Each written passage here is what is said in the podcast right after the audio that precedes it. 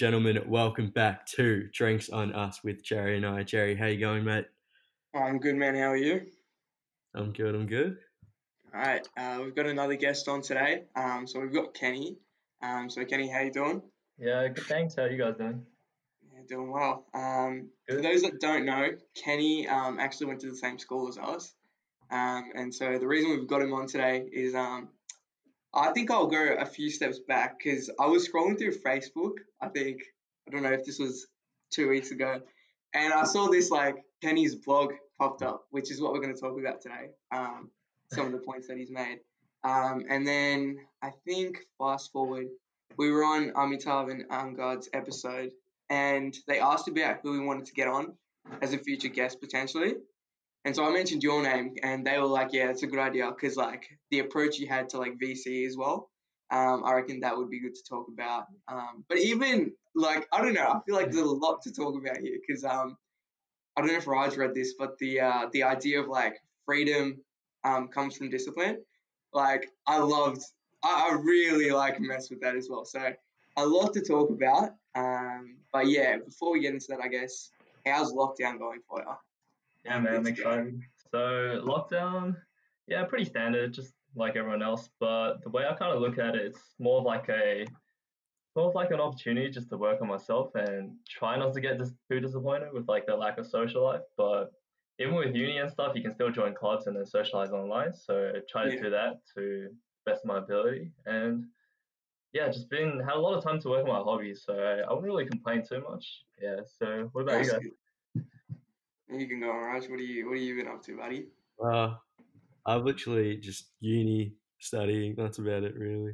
Yeah, Like my Yeah. old rinse repeat. Yeah. I'm on same hold. I don't know. For me, uh, like at the start, it was going well. I reckon. Like I, I really enjoyed the idea of like, you know, I can kind of do stuff in my own time. Um, like with taking up boxing as well. Like I could kind of train at home, shadow box as much as I want. I'm trying to Um, know. That's cool. Yeah. Yeah, but then, which is a point I want to talk about as well. Like sleep became a very big thing for me. Um, like I was stuffing up big time. Um, I was staying up way too late, so it kind of was like really impacting my day because I was like that early bird. I love to get up early, and that wasn't happening for me anymore. Um, so we'll get into that as well because you talk about journaling, which kind of got you out of that. Yeah, Um, man. so- such a big issue for a lot Yeah, of people. with so-. Yeah. Mm. Yeah, so I think it's been a while since I kind of like took boxing and like training I guess seriously. Um, so I kind of got back into that yesterday, most likely, yeah. So Started again yesterday. slow progression. Yeah. We're coming back into it, you know, plenty yeah, of yeah, time. cool. I got a. I got like a scrappy home gym that I've thrown together over the years. So Yeah. like collect the barbell here and then like buy some rack off eBay. And I even got a punching bag in the back in my backyard, but like Oh damn! I don't use it as much, but Yeah. I when I trained on jiu-jitsu at the start of the summer holidays, so right after year Oh, 12, damn. so I kind of use that because um, we also had like this Muay Thai class, so I just like practice some random kicks and stuff. But Yeah. yeah, for sure, like my biggest hobby probably is still basketball. Like even during quarantine, I can go to the park and like shoot around with friends and stuff. So Yeah. yeah, Uh, that- that's that's been a- a- Yeah. little question. Um, since Lakers versus Heat, that's literally who you got. I don't know. I don't know too Oh, much man. about basketball and that, I but who, you- who you got? I don't follow teams too much, but I guess I just love watching players, man. Like the In like, general, okay. players are the most like exciting part for me. So but Yeah. I feel like I feel like I'm rooting for LeBron. Ah, okay, yeah, Yeah, it's a I fair feel like shout. doesn't have a chance here. But yeah, Yeah. what do you reckon? Oh, look, I just know the Tyler dude. I don't know too much about him. I know Yeah. he's been cooking. He's been absolutely insane. But I, Yeah. I'd probably go LeBron, and I think it'd be like insane if the Lakers could win, especially Yeah. like you know what's Yeah, happening. but I haven't, I haven't talked to you guys in so long, man. It was like in year 12, like we didn't hang out much, but we was kind of like doing our own thing. Especially me, Yeah. like I was just like, I was pretty, yeah, like mostly isolated. Honestly, like, I had my own friend group, but it, it wasn't. It was like one or two like closest study buddies, but that, that was Yeah. about it. Yeah. So yeah, what, what was year 12 like for you guys? Um, how was year 12, I guess? It's kind of a blur to me right now. Like, when did that happen, you know? But Yeah, yeah, I get that feeling. it's wild. Um, it was good. I, I feel like I still maintain this kind of like chill attitude towards it.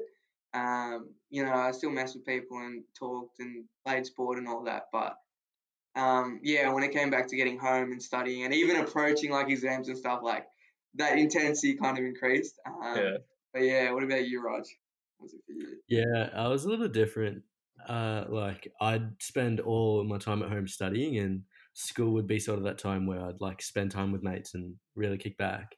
Which, looking back, probably wasn't the best idea towards the end. Um, but yeah, I just I just remember studying at night or like in the afternoon and just doing shit all at school. Really, Mm. Yeah, fair enough. So what are you guys up to now in uni? I've got I'm doing um, professional accountancy, um, so that's essentially to trying to be a chartered accountant in the future, which is going to be nuts. Um, So next year, that's probably where I'm going to try and get into that whole, I guess, side of it. Uh, yeah. How about Yeah, so Raj? Jerry, you're at Melbourne, right? No, I'm at RMIT. Oh, you're Raj at is at MIT, Melbourne. Raj at Melbourne. Gotcha. What's yeah, yours? and I'm doing. But how's yeah? Let's let's talk about you because I feel like Jerry's really excited. there is a lot to talk about, and it's it, it's Yeah. it's interesting the contrast. How was like school and JMSS for that time that we we met for you? Um, in terms of like now uni life compared to year 12? Yeah, Yeah, I'd say 12 was definitely more of a, there was more external stress.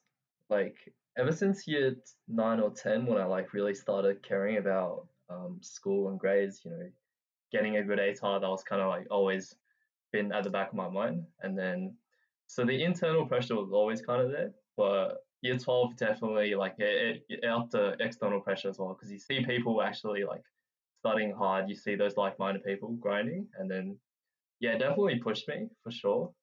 And uni, it's been the internal pressure is still there, so I do still have the drive to like uh, achieve highly, but I guess the difference is that without the kind of like the environment of everyone caring so much about VC and like as they do with uni, uni is just much more relaxed, especially this year because we don't really see that many people, so you're kind of on your own.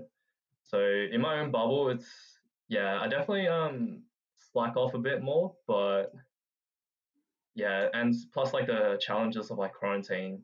Uh, I'd say like first semester wasn't as productive as I would have liked, even though like the I ended up doing pretty well, but it's it's more of like ever since year twelve, it wasn't really about the external grades because I do have like I, I really like the saying where like if you have a higher standard for yourself, then the external pressure doesn't matter because because your standard is so much higher than what's what other people can set on you.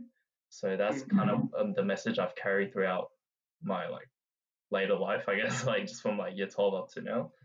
So yeah, even though I did well by um, uni standards and everyone else's, but I feel like I definitely could have improved much more. Like I like I see the times where I slack off and like not be as productive. So I try to fix that this semester and definitely was better, but yeah, the daily discipline isn't really just like once you get it, you get it, that kind of thing, you know. It's kind of Yeah, like like the habit, you fall off sometimes and you get back on. It's kind of like a seesaw. You try to find the balance, but yeah, it, it is a daily kind of battle. Like you win some, you lose some, but overall, I feel like I've been doing much better in the second semester, and yeah, it's just I've been enjoying it to be honest. Like year twelve was was probably way more stress, and now I think I'm a bit more chill in terms of like my outlook on life as well. So it's just like it's not like the the one exam like the be all end all. I see uni as more like an open of opportunity where you can lead to employment, internships, uh, you know, leadership positions, whatever. You know, it's not just about that one score anymore. So I thought that was the probably the biggest difference for me so far.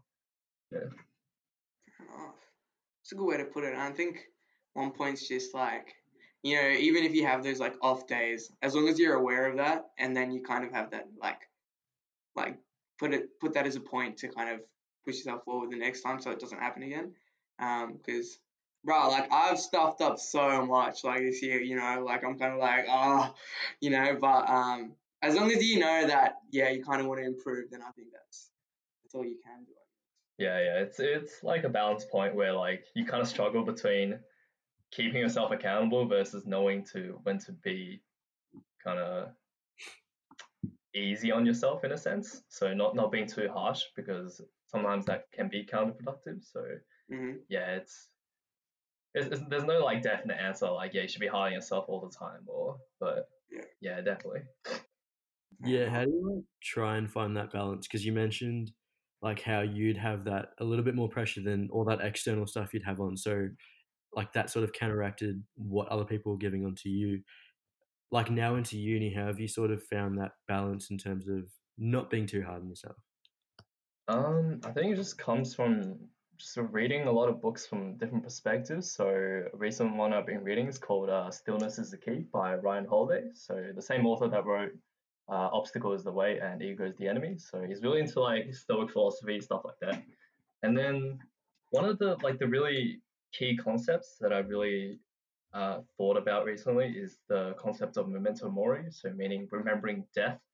So once you know that it, it kind of really gives you perspective knowing that there's an end point. It- It's kind of heavy to think about, but at the same time, it's really liberating, gives you a different perspective. So I, I, I learned more to enjoy, I learned to enjoy more of those like smaller moments in life where, you know, it's just like a sunny afternoon and then you can, uh, you can sit outside and read a book and then just be present more because you have that perspective rather than, rather than being like really single-mindedly focused on this one external goal like I was in year 12 which I, I guess it pushed me to work harder, but at the same time, I definitely wasn't as present. And yeah, probably it was a path to burnout at some point. So I think that balance comes from perspective and experience as well. And as always, there's no like perfect balance. You I like lean towards one way and then I lean back and then correct and then just you know Yeah, Uh, you're a big fan of um. I don't know if you're a big fan, but like, I think David Goggins. Have you read his book? Oh yeah, I've read his book and his um audiobook is really nice as well. Yeah, I've been really into him since like year eleven, man. Like he's so Yeah. yeah, he is so crazy. Like reading his book, like um have you guys have you guys gone through it? I'm going through it now. Yeah, I was like reading it to at the start of the year, well, halfway through the start of the year, and then um, I kind of took a break, and now I just like found, went back into it. And he has like these challenges. You know the challenges that you end up doing from him. Um, I think my favorite thing so far is like this idea of like the accountability mirror.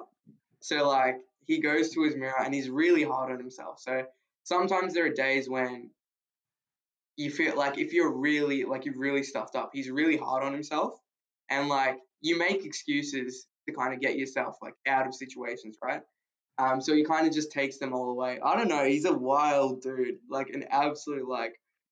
I don't know Yeah, how he's even real to some yeah, it feels so unreal, but I, I don't want to spoil it too much, but it's as you go through the story, you kind of as he describes those like obstacles he faces, his writing or like his ghostwriter, I guess, writing is so vivid that like Yeah. you literally feel like you're there with him. And then like I remember like holding my breath when he describes like the, those like underwater evolutions and like seal training. Yeah. So yeah, it was definitely you can like it, like the pain and the suffering was like palpable in the book, and that Mhm. really hammers it home of like how tough this dude is to be able to go through all that and Yeah. you know just recreate himself because like and another thing was like he's there, there's not really other books out there that I've really um come in contact with that is as raw and as vulnerable as his was. So I remember like just sitting in class, uh, like it was like mental or something. I was just reading through his backstory of his childhood where he got abused and everything, yeah. and knowing he came from that and he was able to fix himself. That was what's that was what was truly amazing to me. So his quote was that it was something along the lines of like I knew no one was coming to help me and I was the only one who could save myself. So that that really had a big impact on yeah, just my attitude in general because I knew like this is some savage out there and then it's just Yeah. it's just so different to what we're all used to, like the Mhm. the nicer messages you hear- hear from teachers, like, oh, you know, like take a break, you know, don't be too hard. on yourself." well, that you know, that's like pragmatic, but at the same time, Yeah. you also need to hear those messages from David, where yeah. yeah, it's not necessarily you need to be one way or the other. You know, you can't be David because you don't live his life, and you know, Exactly. it's not necessarily for everyone. But at the same time, Mm. I feel like it's important to have these perspectives. Yeah, it's like taking a slice of life, I guess. different perspective from everyone. This podcast, I think, is dope for that because we kind of hear like this little, oh, like we didn't we didn't know this, or you know, someone's been doing it like that. So yeah, um, he's actually insane. Jocko as well. I'm not a big, I'm not that onto him, but Raj is um Raj has really been on Jocko. Um, Yeah. and then That- Rogan. I think Rogan's a perfect example as well to Oh kind yeah, of get Joe Rogan. Yeah, I so love his many podcast. stories. Yeah, Yeah. he's so diverse. Like he has all these like science sciencey ones as well, and like some are just like with comedians where it's just like pure entertainment, Yeah. and other ones, yeah, he just brings on like uh, so many different guests, and yeah, he has an entertaining personality as well. I Yeah. reckon. Yeah. Yeah. Wait, so Raj, how did you um get to know like Jocko? Uh, I found Jocko and Rogan's podcast actually. Um, oh, okay. Yeah, yeah, I've yeah, probably heard heard about him from there, or like Tim Ferriss's podcast, one of the Yeah. two. But yeah, he, he's definitely interesting. Yeah. Yeah, he's written a book called um Extreme Ownership as well, which I read Mm. in probably year eleven or twelve. So that one was a book about leadership, but I feel like it's really applicable to just daily life as well. So pretty much the whole concept is just taking ownership of everything. So it's not unique to him, I'd say. Like I've heard the same concepts of taking ownership from other people, like Tom Bilyeu from Impact Theory, if you're familiar. And but yeah, it's definitely a powerful concept. And after like just listening to so many Jocko podcasts, you, you start to notice these things in real life. Like, you know, there's little moments when your friends or your parents don't do that. They kind of like blame other people. You're like, like you just remember what Jocko says. It's just like, yeah, he's not being, he's not taking extreme ownership there. But yeah, Yeah, Can't call him out for it though. What's he called? yeah, there's no point calling them out. You know, it's, it's Yeah, something like yeah. you hold you to that standard, but you can't expect everyone else to do as well. Yeah. Yeah. I Yeah, think what yeah. you go on, you go on, you go on. What I found was interesting because I, I haven't been too far into David Goggins, but I have seen podcasts with him and Rogan again.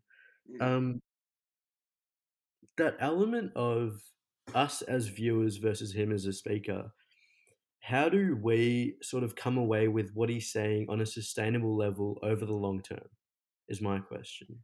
It's a good Because one. I do find he is going a million miles an hour, Yeah. sometimes faster than like um, Gary Vee for me personally. Some like you know like, um, what are your guys' thoughts on that? if that makes sense? Yeah, yeah. It feels it definitely feels like they're just on a different, you know, Yeah. like dimension to like what we're Yeah. used to.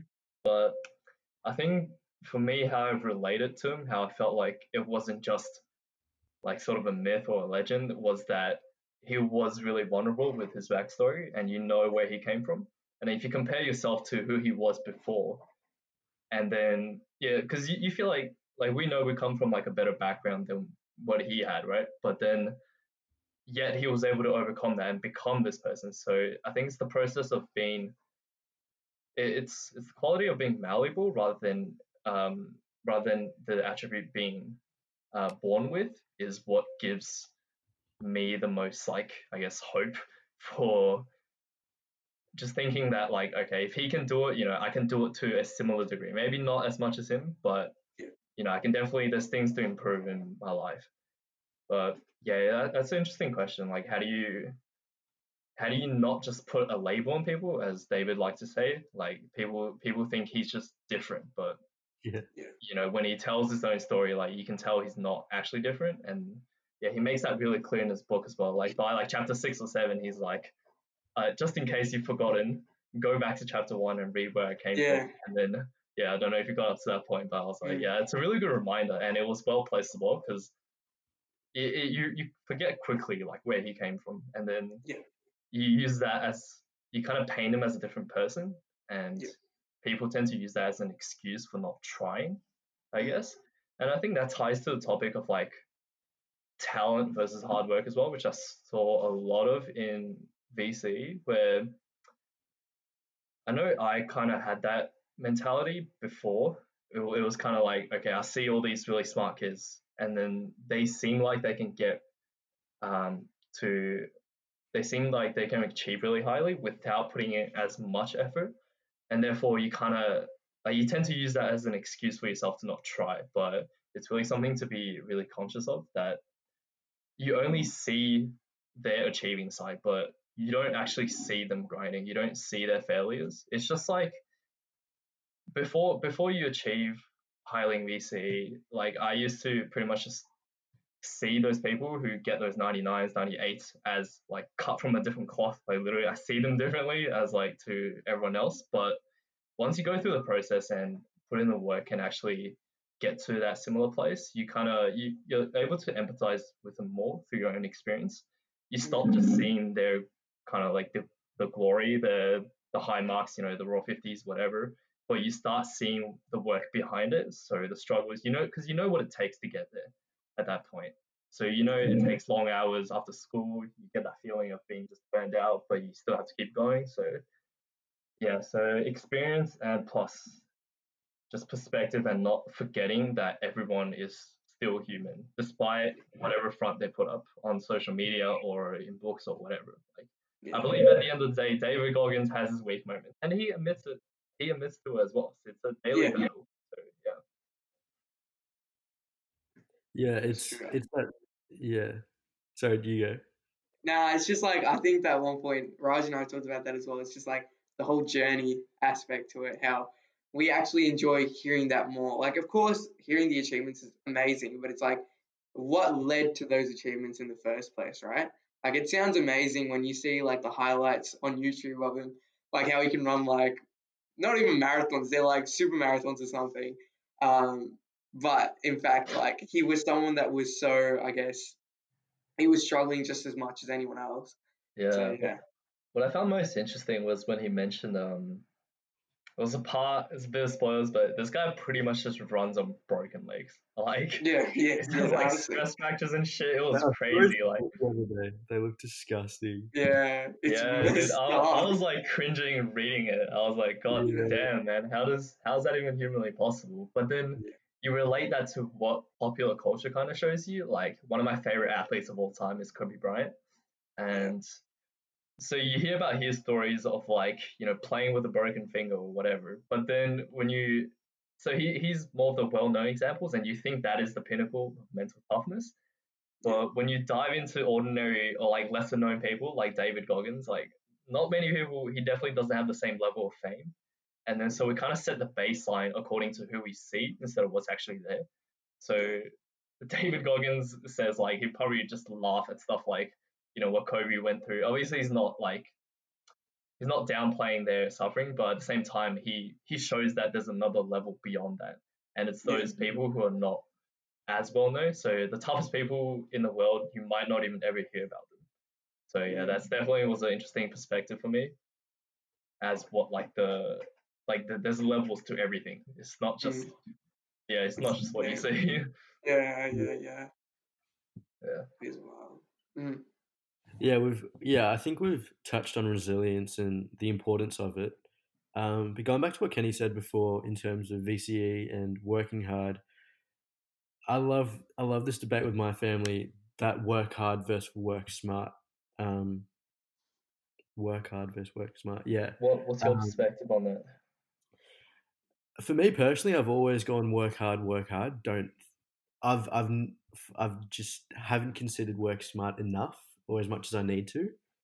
Um, because I'm just like brute force eventually is going to work for me, um, but it never does. Um, but what do you guys think about it? Because it's important. Yeah, I talked about I touched up on this in my um post in, about the VC, my VC experience, where I feel like there's another like working smart, working hard isn't exactly two different things. If you're just because when we think about working hard, we kind of just think about like oh you know just doing endless practice questions in like some chapter review, right? That's that's kind of like what we picture when we say just working hard blindly.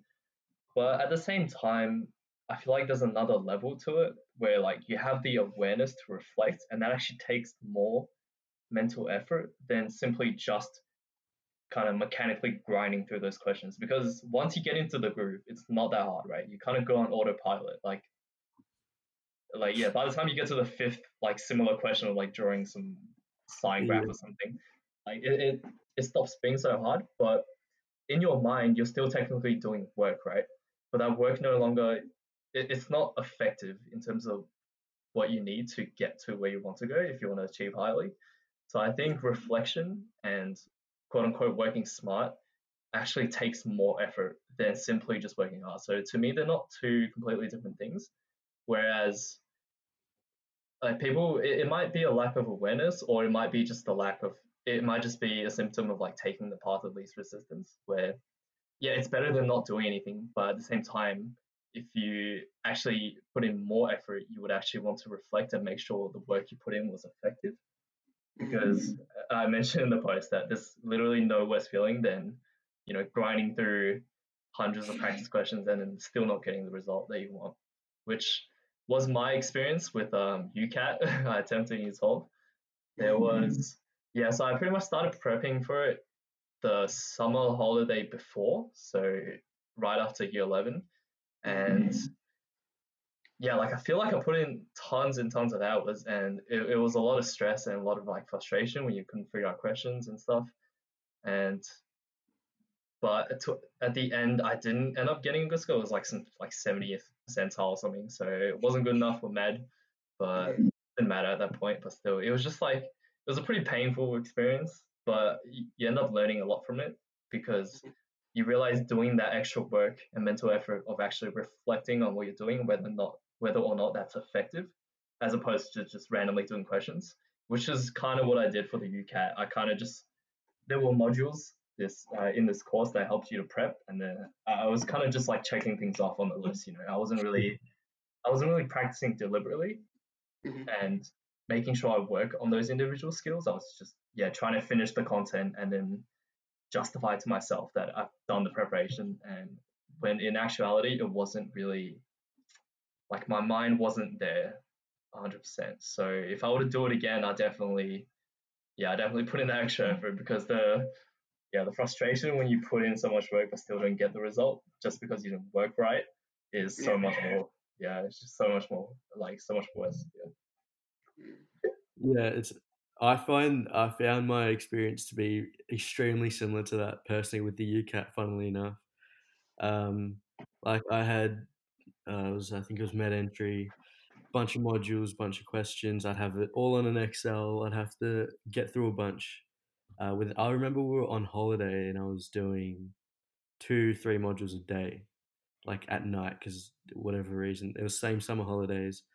Um, and it was just that notion of my sister would always tell me it'd, it'd be like spend 20 minutes on a test however long it might be spend double that going over it and understanding why you got certain questions wrong and over time i think it's just my willpower probably declining i just skip steps i just wouldn't spend as much time as i needed to and yeah as a result same position as you i guess yeah man that's definitely yeah anyone that's gone through that i'm sure we all have like even minor things just mm. like some year nine English exam, I remember like just grinding through essays, but I didn't really stop and reflect on it.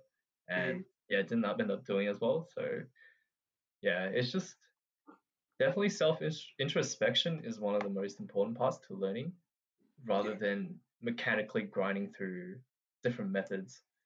Yeah, so that'll probably be my biggest advice to any, I feel like every subject, so important to mm. actually reflect. Yeah, so I love what your sister said about spending twice the time to actually go back and check where you got wrong, which is hard because yeah. for me, doing practice exam wasn't actually the hardest part. Like going through it was the most yeah. mentally taxing part. And yeah, yeah, yeah, yeah, because you, you hear people saying like. Like oh yeah, I've done like you know fifty practice exams. But like I know people who've done literally up to hundreds of methods practice exams, yeah. But then they still don't end up, you know, like yeah. acing it. Mm. It's at that point like it's not it's not your talent, you know, like yeah. I don't we, we can get into that, but I, I don't quite believe in talent too much. Yeah. Like I know it's there, but yeah. So at that point, you just kind of question: Are they just going through the motion, or are they actually, you know, learning from each exam? I think we can translate it in sport as well. I don't know about, but I don't know. I find for me boxing, I can just relate it to almost anything, and I feel like even with your the idea about how um, discipline kind of leads to freedom, how you kind of like related that to basketball.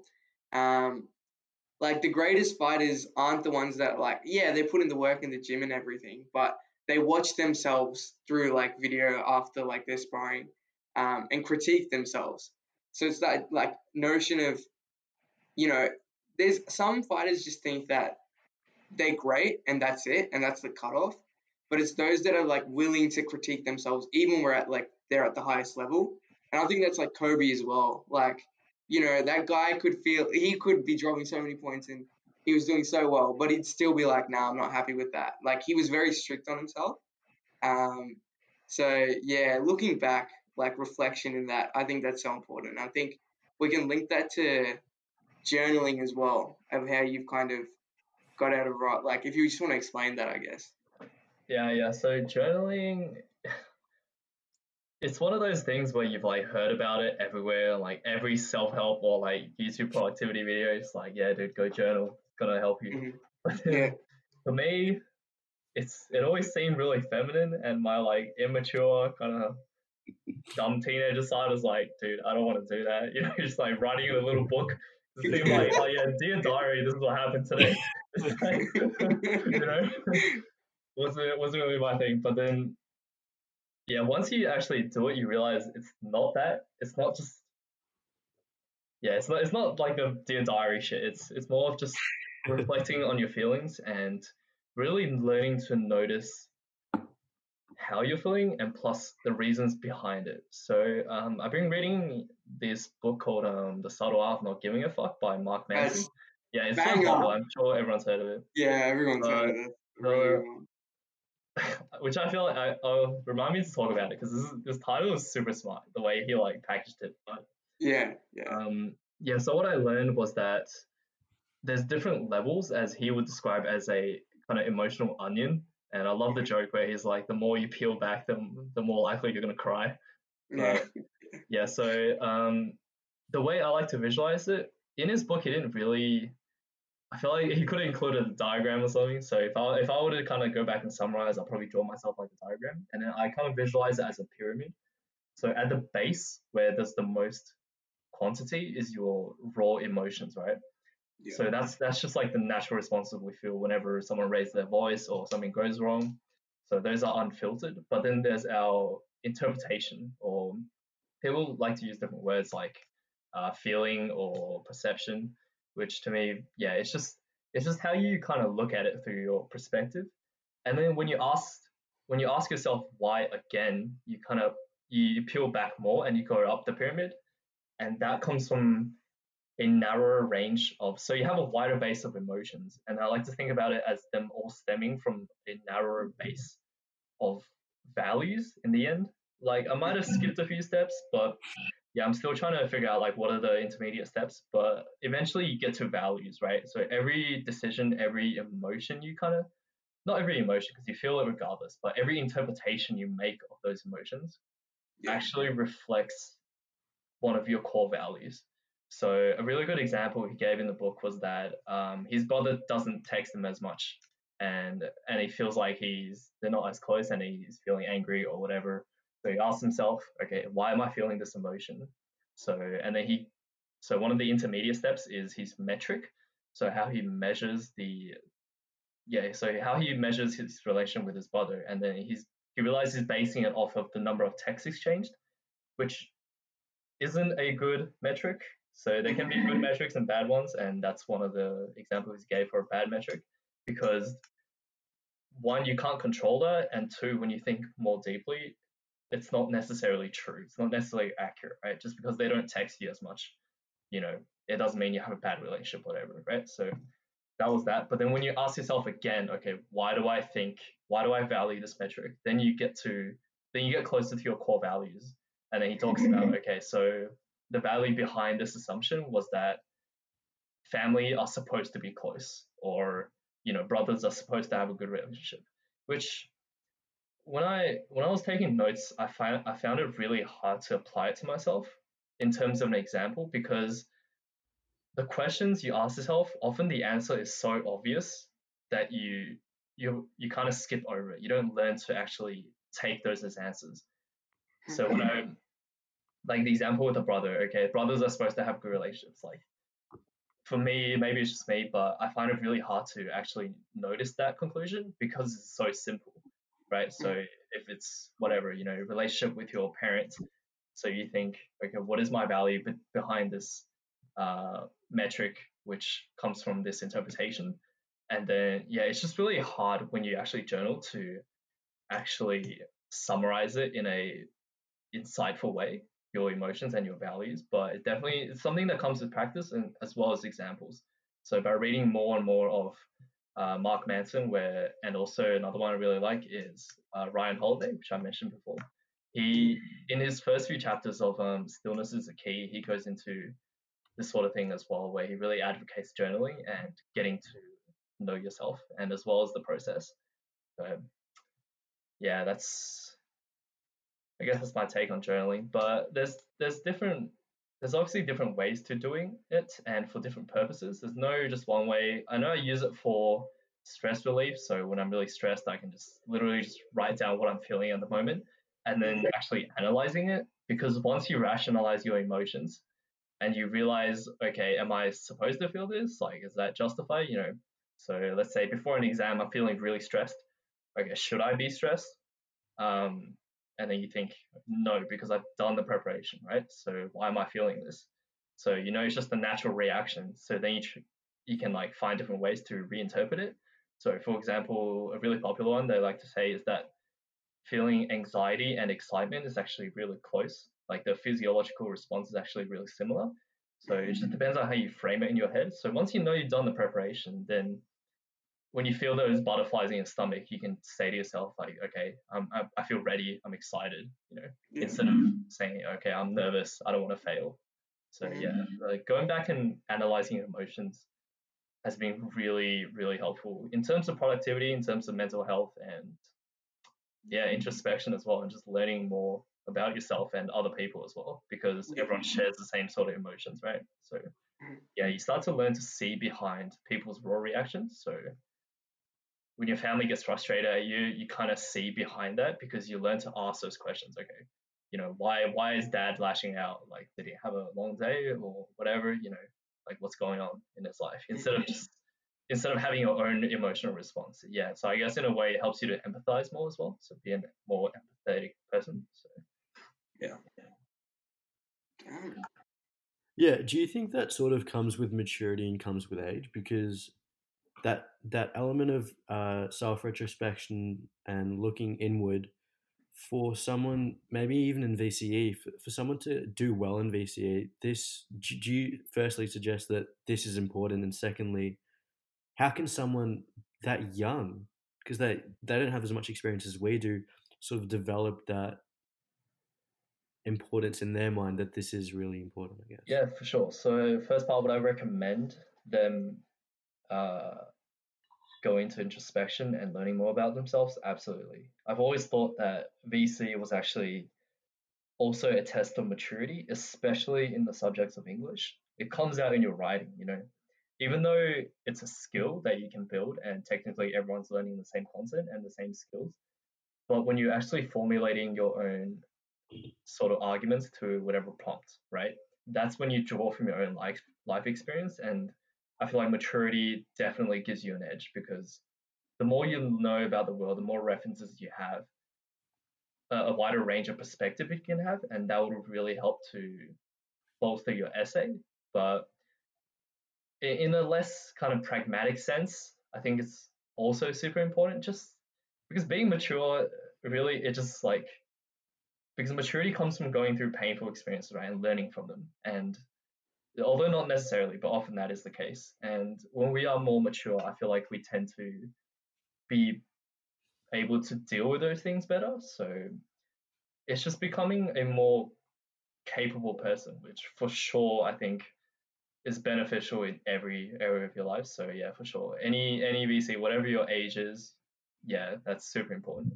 And secondly, how do you get those experiences? So that I definitely agree with the point that it comes with age and experience, and you can't really force that in a like a younger person. Like you can't just say, "Okay, here's how I learned the experience." You know, you're you're 12, go out there and you know like date someone, get a job. You know, go through kind of like accelerate their life. You can't do that. So for me, a really good tool would be reading. And so I think there's two parts to it to maturity. So at least uh, I've noticed in myself is that I, I felt like I was slightly a bit more mature in some areas compared to my peers uh, during maybe high school or early high school and later high school. And I attribute that to kind of two aspects. One of them was that past experiences, which you can't really control, right? So, uh, whatever it is, you know, family hardships, and then, yeah, my, my parents are split. So, you know, that was an experience that I learned from. It was, it was painful at the time, but I'm weirdly glad that it happened. Not in the sense that, you know, I don't, I don't want my parents to be happy or I have a marriage or whatever. It's in the sense that I like who I am today, and I know a large part of that comes from that experience. So therefore, I wouldn't trade that for.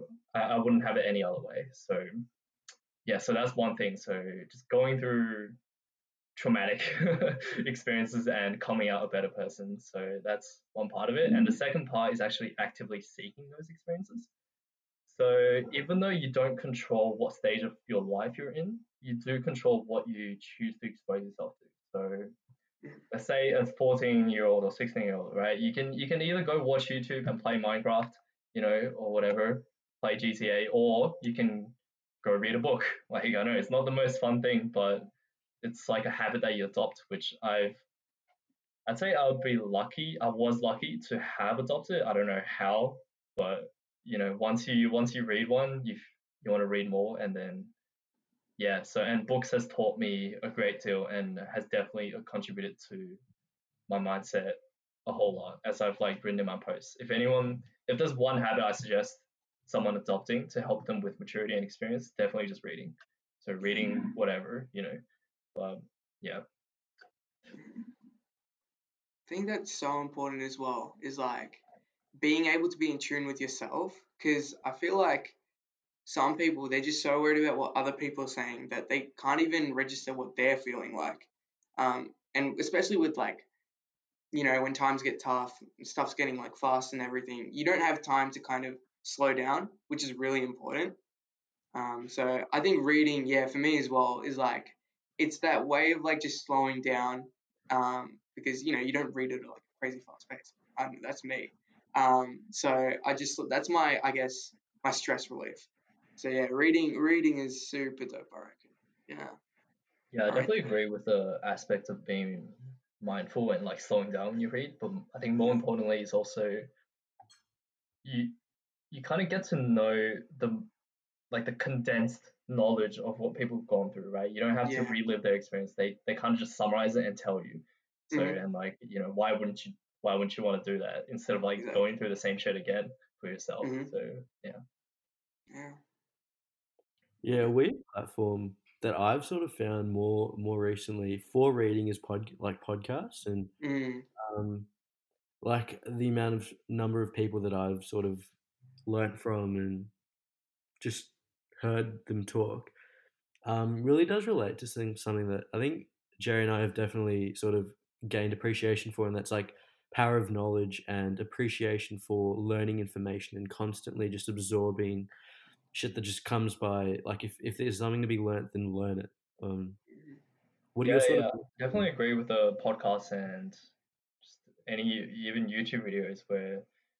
So yeah, okay. I lied when I said I just got into reading straight away. It was, I do believe it was um, Impact Theory, the show called Impact Theory, where they Tom Bilyeu interviews these just really successful people from all walks of life, and that's what's probably gotten me into like the whole just learning, like a love for learning and improving myself. So yeah, like I, I agree totally. It's probably a better medium for kids today rather than to read is to actually download podcasts and audiobooks even because yeah. one is more engaging, it's easier to get into, even though it's not as fast as reading sometimes, but you can do other stuff while you're doing it. And that's a huge advantage because for me, whenever I work out or wash dishes, I can just like plug my headphones in and then just listen to a podcast, which you can't do with books. You can't you can't wash dishes like without looking.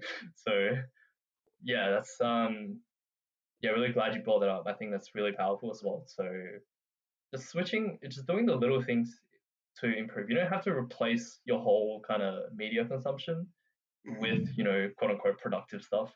Maybe it's even just like instead of watching that gaming video, watch one uh, video of like, you know, Impact Theory or watching one podcast of Jocko.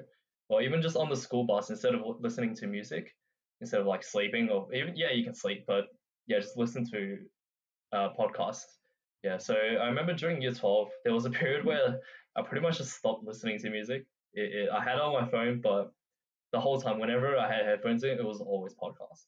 And even with studying, funnily enough, in year 12, one of my ways of focusing and like, you know, there's times when you're just dead tired from like, you, you have that brain fog and then you just, you just want to like lie down and sleep. But then for whatever reason, you have to keep going. So for me, that that's when like I put on like a literally like David Goggins speech compilation. Then- are crazy though. yeah, yeah, yeah. So and that was one of the ways to get myself to focus. It's kind of weird because like you, you think words are distracting, right? But for me, like once I listen to it like 20 times, you can pretty much like it stops becoming distracting and more just like a message and emotion. So you know by having that reminder there, you know that you know you can keep going and it gives you like the inspiration to do so. So yeah, it's different for everyone. I wouldn't say that's a huge thing that everyone should adopt. It's just uh, pod, listening to podcasts definitely is because you do learn something rather than just listening to the same music you listen to like a billion times. 'Cause Eventually, it gets boring anyways, and you're just ruining it for yourself. So you know, why not? Why not do something new, and then you can always go back. So, yeah. Fair enough. I think Raj mentioned some like he showed me. I think my favorite thing about Jocko was the again concept. Um, I can't remember it too well, but it was the video, Yeah, the yeah. video of again. What- what uh, I don't If the you explanation. Yeah, I don't know it concept? too well. Sorry. What, what was the concept that you mentioned? It's like um. yeah, you go on because you know it Yeah. better than me. it- Uh, I think it was more good. I don't know if like I've listened to it a million times. Yeah, Oh, it's, yeah, it's yeah, probably yeah. good. Yeah, yeah. Yeah, Uh, that's that's so popular now. Like everyone Yeah. references that. Yeah, Even like yeah, yeah, yeah. it's just everyone's like, yeah, the the good mindset. But Yeah. yeah, I love it. So yeah, it's just he also even though it sounds a bit one dimensional, but he explains it really well in the video of having Yeah. that it's, it's not just pure optimism, it's rather like a more solution oriented approach. But what I found interesting is that when you do adopt that kind of mindset around other people who don't quite think like that, they'll weirdly get frustrated at you in a weird sense. I don't know if you feel that, but it's kind of like people love it when we mash their emotions. You know, if if like if your friend is frustrated and then they or if your family is frustrated and they start venting to you, but then you're just like, you know, look at the bright side. You know, why are you being so negative and then being solution oriented, which is good, but also I don't think it's the smoothest way of interacting because you also need to take account that take into account the fact that they don't need they don't necessarily need a solution right now. And that's what I learned from my friends as well. Some really yeah, so my friends have taught me a lot, especially some of the more mature and empathetic ones. Like one thing I've learned is that um, how to really be a good friend and be there for someone. So I used to be the dude who's not very empathetic, and people who are close to me will kind of like point that out in me. But I've gotten a bit better, but it's just I think I wasn't too aware of the fact that people only want you to want you as an emotional event when they're uh, when they're emotional. They're not necessarily looking for a solution. And then when you're presenting that solution to them, it's not necessarily helping with their current mood, and they're not ready to adopt that yet. So I'm kind of like playing a role that they don't want me to play, and also it's not. I feel good about myself because I'm like, oh look, I'm so rational, but at the same time, it's kind of like Mhm. Yeah. that, that's not what they need. You know, you're not Yeah. you're not being a great friend. So yeah, I think that's uh. Did, did talk about that? I'm not too sure, but yeah, it's for me that's one of them nuances to keep in mind. It's like a learning process, though, you know, and I think that's what drives that closer connection with your mates as well. You know, there's little, like, yeah, that's just essentially how it is um, with any, I guess, friend group and stuff. And really, if you want a relationship to get better, you'll always have that little kind of collide maybe at one point, um, and then from there you just kind of get tighter from there. So yeah, Right. mm. Did you guys um in year twelve what was your did you guys form like a study group or What was Uh, like your approach? I think we were all kind of still doing our own thing, like class and everything. That was for me. But I think Raj can say the same. Yeah, we kind of just we were chilling at school, but when we went back home, you know, we'd study and do that. Um, But yeah, how about you? Yeah, that was one of the probably harder transitions in terms of mindset. It was kind of like Mm. the being okay with being alone because Yeah. a lot of people talk about study groups and how it's like I agree on most parts that yeah, it's definitely useful to have a study group, especially if the people in that group are focused and more motivated than you and you can learn a lot from them, then yeah, hands down, go for it.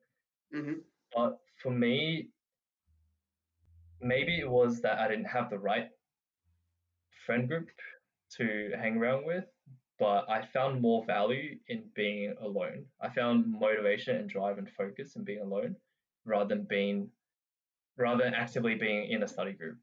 But if, having said that, I do find motivation from other people though, which I've mentioned in the post, is that uh, whatever other people are doing, I find a way to make that a fuel for myself. So if they're relaxing, if they're wasting time, you know, I see that, and then like that competitive edge kind of comes out. Like you know, like they're when they're playing, I'm studying. You know, when they're studying, I'm still studying. So you know, the hardest worker always wins in the end, right? So that was kind of like the mm-hmm. mindset. But yeah, I didn't I didn't quite believe in study groups because it was I found that for most people it was just a way to decrease the resistance to studying because studying sucks and then the way you try to lower that resistance is by having other people do it with you right? But a lot of times that comes with a sacrifice of focus and also you can just start Yeah. talking. So I, I love talking to people. I'm like i think i'm pretty outgoing and especially with like like-minded friends. So i always catch myself chatting too much whenever i'm with friends. So i know to actively isolate myself whenever I need to get work done, which Mhm. is is hard because the initially when when you're that one kid sitting alone in a study period or during lunch or recess, you feel uncomfortable, right? Especially during that teenage phase, like you know, that's when we're just like image is so important to everyone, you know, social media, all this stuff, and yeah, it's definitely it was a challenge to really not being afraid to stand apart from the crowd, not in the sense that you're different, just in the sense that you're alone. So that that was a pretty big mental barrier. Like I, I didn't want to admit that like you know I was sitting by myself and studying, but then yeah, it was just the thing that you kind of get used to, and it was a sacrifice that I was willing to make, and I'm happy that I made. it. Like Mhm. yeah, maybe I could have done all right with a study group, but I knew for myself that wasn't it, it wasn't as effective. So yeah, that was the approach I took, which I, I guess really depends on you. But I do believe, as Cal Newport, the um, author of Deep Work, said that I think he paraphrased, but I'm just paraphrasing as well. So it's like um, no great work can be done without solitude, which I truly believe in because yeah, it's it's it's just a different level of focus when you're when you're by yourself. Yeah. Fair. Yeah, personally during high school, I remember walking past. Uh, I think it was Chisholm's office, and you'd generally probably but like be there most of the time. And me, like as much as uh, like like I, I know you have those thoughts, I had nothing but respect, uh, seeing consistency there, and something that I I've struggled with and found more of more this year. I think is. Uh, being okay with wanting to work hard. Yeah, yeah, that's that's a huge thing. Like, Yeah. I'm not sure if that's what you meant, but this is like earlier on, I felt the challenge as well of like uh, more in terms of goal setting. I think if that's what you meant. So, because I see a lot of people they're afraid to put in the work, not because they, not because it's gonna suck, because they're afraid of actually putting in the work and still failing. Right. And that's probably the most embarrassing part that we like that's just kind of like the story we tell ourselves, right? So we're, afraid to make those uh, external proclamations of like, you know, I, I'm gonna. You don't hear anyone saying like, oh, I'm gonna get a 99 time. When have you ever heard anyone say that? Yeah. Like during during high school, no one no one's like either they're super confident or yeah, Yeah. they're just showing off. Or like no serious dude would, would actually not that I know of have the courage to actually put that goal out there. And it is scary because we think that okay, what is how is my how are my friends gonna judge me if I fail? You know, Mm, I'm gonna seem like a tryhard and a failure at the same time, you know, rather than just being indifferent, which is like the approach for a lot of people that I see. I, I- obviously I can't speak for everyone. It's just I don't know what they think, but that's my guess from the people I do know. It's that because I, I've been there myself. Like it was a huge. I remember sitting in my dad's room and I was just like, like I, I'm scared to say that I want to achieve high. Like at the time I was like, okay, I'm going for 99 ATAR, but I'm scared. Mm. I was like to him, I was just venting. I was like, what if I don't get there? You know, like I've told everyone I'm gonna do it, or people I know, people know I've been trying. I, if I still fail, how am I gonna feel about myself, and how are other people going to judge me? But when you look at other people, you kind of adopt a different perspective. So you think that's how other people would think, but then when you're in the position of that so-called other people, when you see your friends trying hard for something that you're afraid to actually go for, like I don't know about everyone else, but for me, I have the biggest respect for that. Like my friend Anna, she tried out for um UCAT again this year in first year uni. So for me, that was kind of like a. yeah, I'm not I'm not afraid to go back, but I guess there's still a bit of aspect of like that lingering pain of like you know I try so hard and still fail, so I don't want to touch that again. It's kind of one of those things. And then seeing her going going through it again because she I think she did it in itself as well, and seeing her going putting that work in and going through it again, I had nothing but the biggest respect. Even if even though she didn't have the greatest outcome, I was like, damn, she did something that I was afraid to. I, I it wasn't a it wasn't a fear, but it was more just like I had a tons I had tons of mental resistance towards doing. So I think mm-hmm. when, once you put yourself in other people's shoes and think about okay, if I was my best friend, how would I judge myself? If I told them I want to aim high, and then usually if your friend is a decent person, which I assume like you know most people are, they will be they'll be rooting for you. You know, instead of saying like I can't wait for you to fail and then make fun of you. So I think that perspective is really important when you're setting goals. And another thing about self consciousness in general, so being afraid to really live out your ambitions. Um, I've gotten a lot of inspiration from uh, Stoic philosophy again. So they talk about remembering death. So just remembering that if you're going to die one day, then how would you feel if you didn't put in the work to, or just be who you are?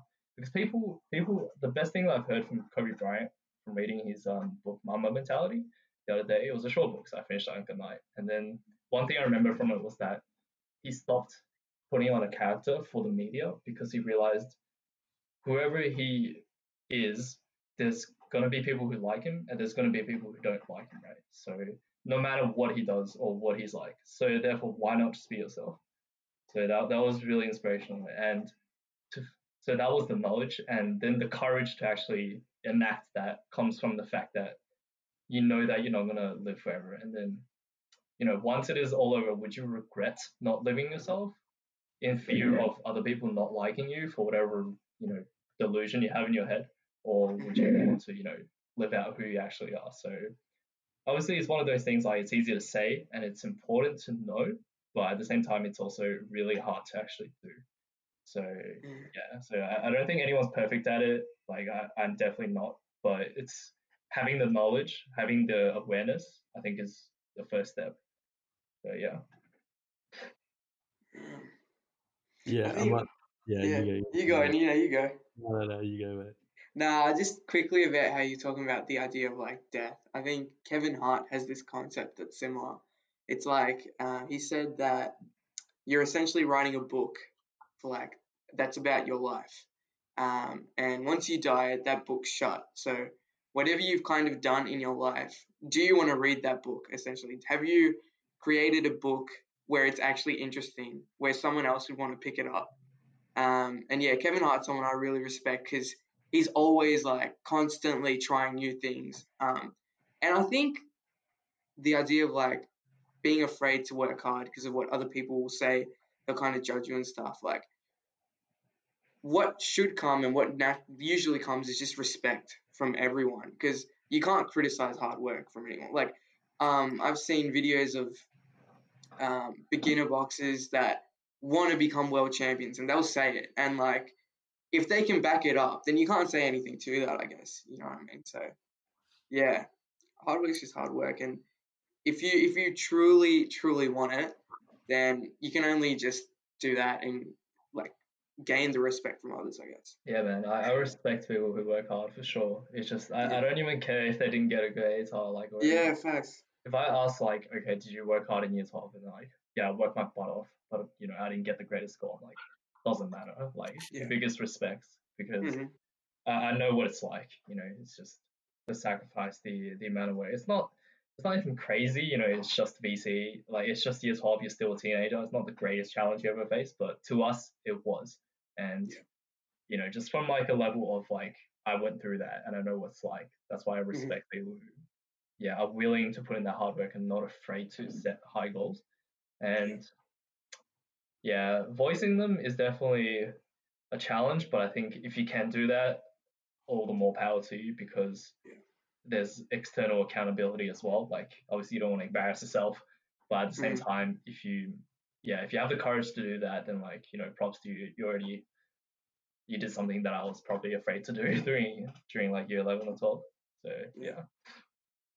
I. Do you Yeah. guys, do you guys find this to be an issue? Because I I do think that when, when like Kenny does say like put in hard work during year twelve, but I genuinely do think that you are under us under like you know like you're not showing it for what it is, and I think my question being, do you think it's an issue nowadays where society sort of you have your Jockos where they put out inspirational stuff for the general public and society is slowly starting to be like it's good to work hard it's good to put in the effort and whatnot but it's just this high people get that when they fall off that high it's like they don't understand the actual hard work that gets put in and then people who do it it's like what are you doing? Like why aren't you out there with everyone else? Why aren't you doing what everyone else is doing? Why are you working hard like- why are you actually working hard? Do you know how people, are, you know, does that make sense?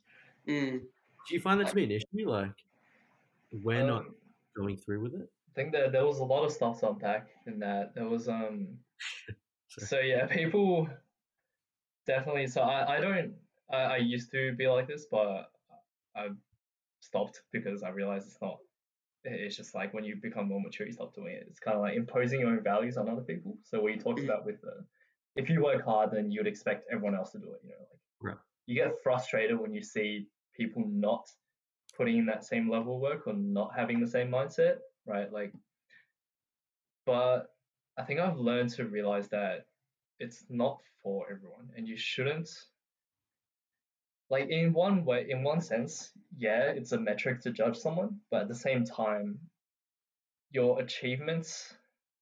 Like here's what basketball taught me. Basketball. So I used to be really arrogant, like on the court, especially like when I started getting a bit like over the fundamentals. When I started learning it a bit, I like because I remember like the higher year levels. I was in year seven, I started playing with the year twelves, and then they would like talk a whole bunch of shit, and then you know like destroy me afterwards. But I was one of those kids I was like, okay, okay, I hear you now, but then I'll come back in two years, and then we'll see what's up. So, but then once I got to a yeah, once I was in like year nine or ten and in their position, I didn't show enough probably respect to people who weren't as good.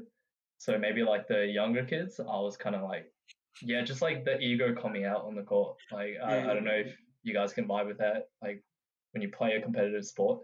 So yeah, one thing is that's just come that's just being young and dumb and just being egotistical. But another part is that I realized that I thought if so so now I realize that just because you're better in a certain skill, for example basketball, doesn't make you a better person than the other person. You can't just place mm-hmm. yourself above, okay, I, I'm a I'm a greater being than you because you can't like, you know, because I can destroy you in one on one. Like it doesn't it's just a game in the end and then you you're just letting your ego flow out too much.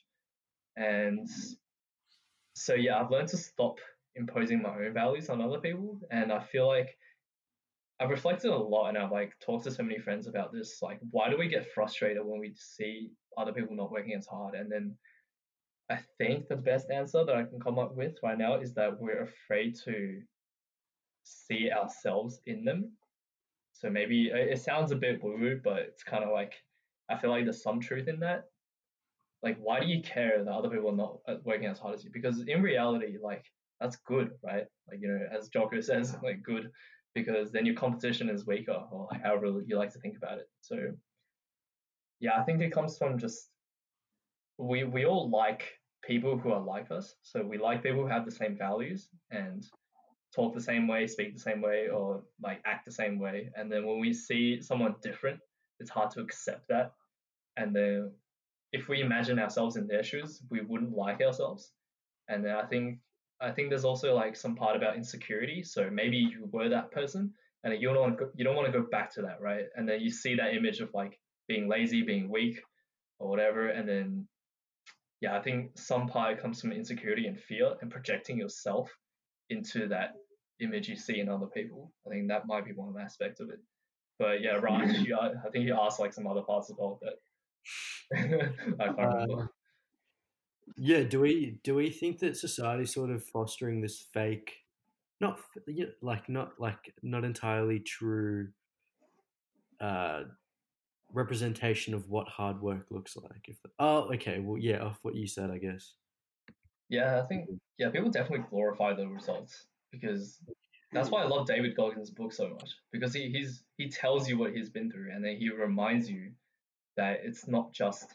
I think in an interview, oh, I can't remember, but I listen to his clips a lot, so I kind of just like I can't remember these random things. So he was like, okay, you see the pull-up records, you see the 200 mile, you know, uh, ultra marathons or whatever, but what I see is that afraid, scared kid who was abused when he grew up. What I see is the it, the two failures behind the pull-up record, and what he sees is that he failed the ASVAB test or whatever, and then being 300 pounds and fat or overweight and not liking himself. So yeah, it goes back to what we talked about before of just people only see the surface and then they don't they can't really empathize or they sometimes they don't even want to. They don't want to hold themselves up to that standard because then you have to say, okay, if he can do it, I can do it. So so people want that excuse. So I don't think yeah, I don't think it's too much of a problem with the representation. I think it's just more people just don't have the right perspective when they look at other people's achievements. And that either comes from just laziness or they just want to make excuses for themselves. Or it can just come from like the, the bias of like what you see is all there is, right? So you, you don't see that far, therefore how can you how can you know? So yeah. Mm. Fair enough. Yeah. Yeah, man. I know I got a lot of book recommendations to go to as well. Yeah. like, I need to listen back to this. I've been secretly just like taking in a bunch of notes. yeah, yeah like so I actually probably. Yeah, I was uh, um, start of uh, last summer holiday. It was mm. uh, 2020, and then I I bought like this old Kindle or someone. At, at the time, okay. I was like, damn, am I just wasting money? But then, like, when quarantine came around, I'm like, dude, I'm so glad I bought that. Like, yeah, reading so much now. But yeah, it's funny as well because, like, before 2020, everything, like the quarantine, I, I started building my little home gym, and people were just like, dude, why don't you just go to a gym? and, then, and I'm just like throwing together this like scrappy gym, and then um, it's funny because like I'm like now everyone wants some equipment. yeah. Right now, gym people like they're joining this. There's a bunch of like Instagram like um what's it like giveaways for like a home gym, and yeah. I see so many people like trying to get one. It's funny. Do you know what's um, funny? I saw like I see people now exercising at the parks that like you yeah. you never seen them before. It's like quarantine brings out like the hype of like trying to improve themselves, but it like it, it like doesn't last. Like you see yeah. them once with their fancy workout equipment. Like I saw these dudes doing like boxing drills at like the skate ring okay. earlier during the quarantine. I was like, dude, I've never seen them before. Yeah, it's just funny. Like, yeah. So, yeah, people come out and go, yeah, fair enough. Yeah. Oh. When are gyms opening? They still haven't said anything about that, have they? Uh, I'm not sure. Yeah, but I can't. I can't wait to get back though. I got into yeah. jiu-jitsu and then it sucks because I was just like going through like the rough beginner phase, and I was Yep. just starting to feel comfortable, and then like you know that was it. So course, gotta yeah, get back into it again. It's fine yeah. and all that. It should be good. Yeah, because I got so much callus like on my foot from like the mat burns and stuff. Like Oh, those, those little things are like doing random Yeah. hobbies, like you don't realize. It's like Mhm. your skin's already callous, and then like, but you wait like this whole amount of time. When you go back, it's gonna be like the yeah, you're Yeah. gonna get the worst of it again, and then like Yeah, the yeah, yeah. again, Especially like, since you oh, just started. yeah, Yeah, so you're just gonna feel like, oh, jeez. yeah. Yeah, fair enough. So, yeah, well, you guys been like just staying home? Are you? What's like the main socializing platform? Mm, Messenger. I feel like I use a lot more Messenger now. Yeah, just text with Yeah. friends. Yeah, Mm. Yeah, I think now you can meet up like up to five people, right, outdoors. yeah, So I'm Yeah, like, okay. yeah. Yeah. That is nice. Yeah.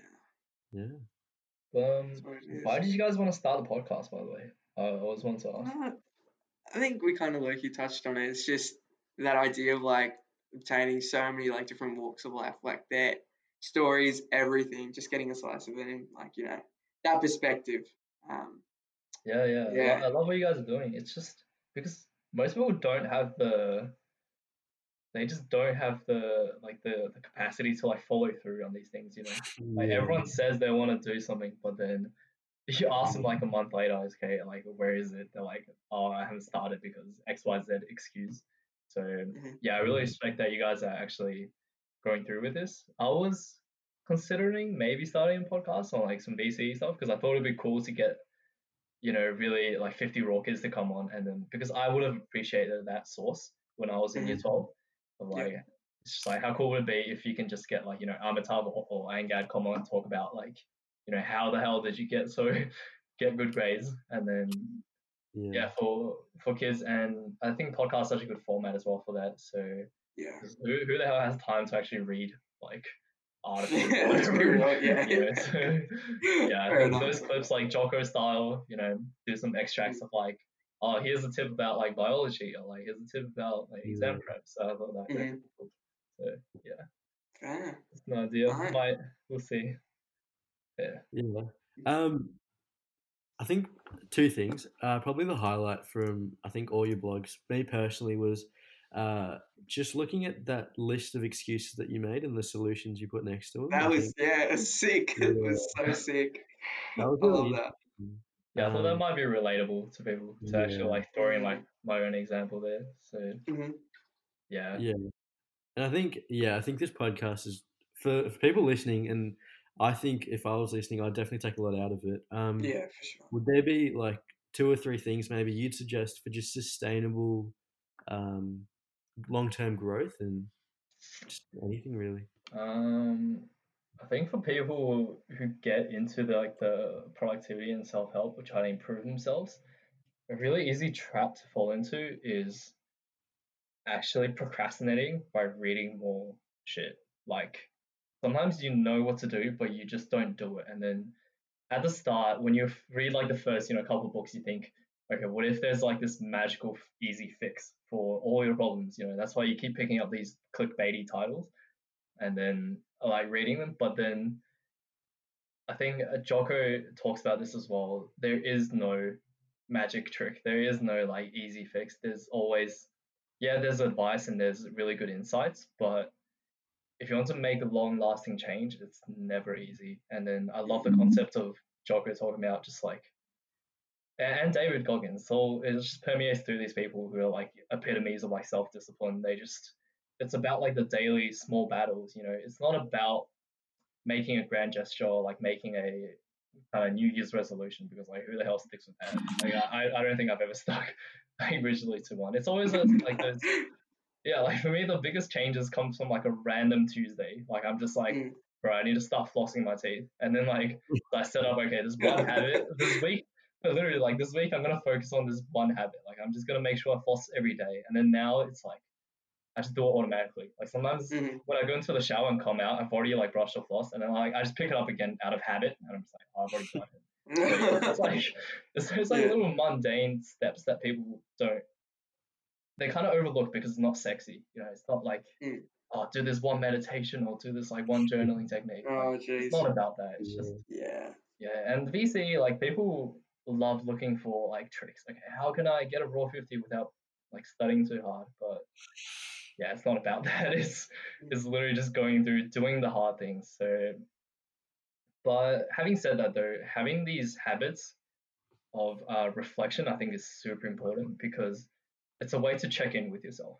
It's a way to kind of like pull back from like the busyness and like it's like what the chaos of like year 12 or whatever you're doing right now and actually taking stock and reassessing. So i think that's super important. It's kind of like the analogy to you know checking your answers when you're doing a question. When we, when we just go through life we don't really spend enough time to actually reflect on okay i'll be doing the right thing? So one thing i really like to do with journaling is that at the end of the day i take 20 minutes so now i type i don't really write because it's kind of slow and so I, I just put like a heading like, okay, what did I do today? What did I learn today? And then whatever it is. So a bunch of whatever books I read or concepts that I really liked. And under that, I might do something like, okay, what did I not do well today? So whether that's uh, snoozing the alarm, not getting up at six, or you know just uh, eating whatever I shouldn't be eating, or spending too much time on Facebook. You know, after lunch you get lazy, and then but the most important part is actually writing a solution to each of those. So it's just like fixing each of those excuses. So, okay. So one example is like, okay, if I just finished lunch and I'm really like, you, you know, that like lazy feeling you get when your stomach's full, you don't want to study or anything. And then Yeah, yeah. it's so easy to go on Facebook and just waste like 40 minutes. So the way you prevent that is by setting up these little practical measures. So for example, just not going on your phone after lunch. Like, you know, you know what you're supposed to do. So just or even just like reading a book after lunch because like that's something productive, right? And then you'll get in, get yourself into the right moves. But yeah, overall, it's just it's about checking in every day and not even necessarily every day. Like I, like I say that, but it's hard. Like being consistent is not easy. So, Mhm. but the important thing is that your overall trend is that you become more and more consistent over time. So yeah, Yeah. so try not to miss too many days and yeah, just always reflect on what you can do better and learn to see beyond the simple emotions and reactions. So that even applies in productivity. So okay, so like why didn't I want to do that piece of work today? What was the reason? Okay, was it too long? Then you start breaking it down. You know, you start listing like, okay, how can I make it less daunting? You know, break it down to parts or scheduling times to do it, whatever you have to do. So yeah, so just self reflection, introspection is super important. And it's not an easy fix, it's not a quick fix, but something that a lot of people probably don't do as much as they should. So yeah, I think that's a it's a good thing to start with. Dope. That was yeah, that was really good. I reckon. Uh, so much to take away from like Yeah, man, I enjoy that. I love talking to people. I think, yeah, I I feel like I should maybe pursue that that um VCE podcast to talk about. Yeah. because I love Yeah, talking sure. to people, like-minded people like you guys, and really learning from them as well. Because I have these conversations with my friends all the time. It's just like, why waste that? you know, Yeah, if yeah, it's for going to be helpful to other people. So yeah, Mhm. Yeah. Hundred percent. Yeah. Yeah. All right. Should we wrap it? Yep. Sounds like a plan. Well, cheers for tuning in, everyone. We hope you guys uh, enjoyed today's podcast. And yeah, we'll catch you next time. Peace.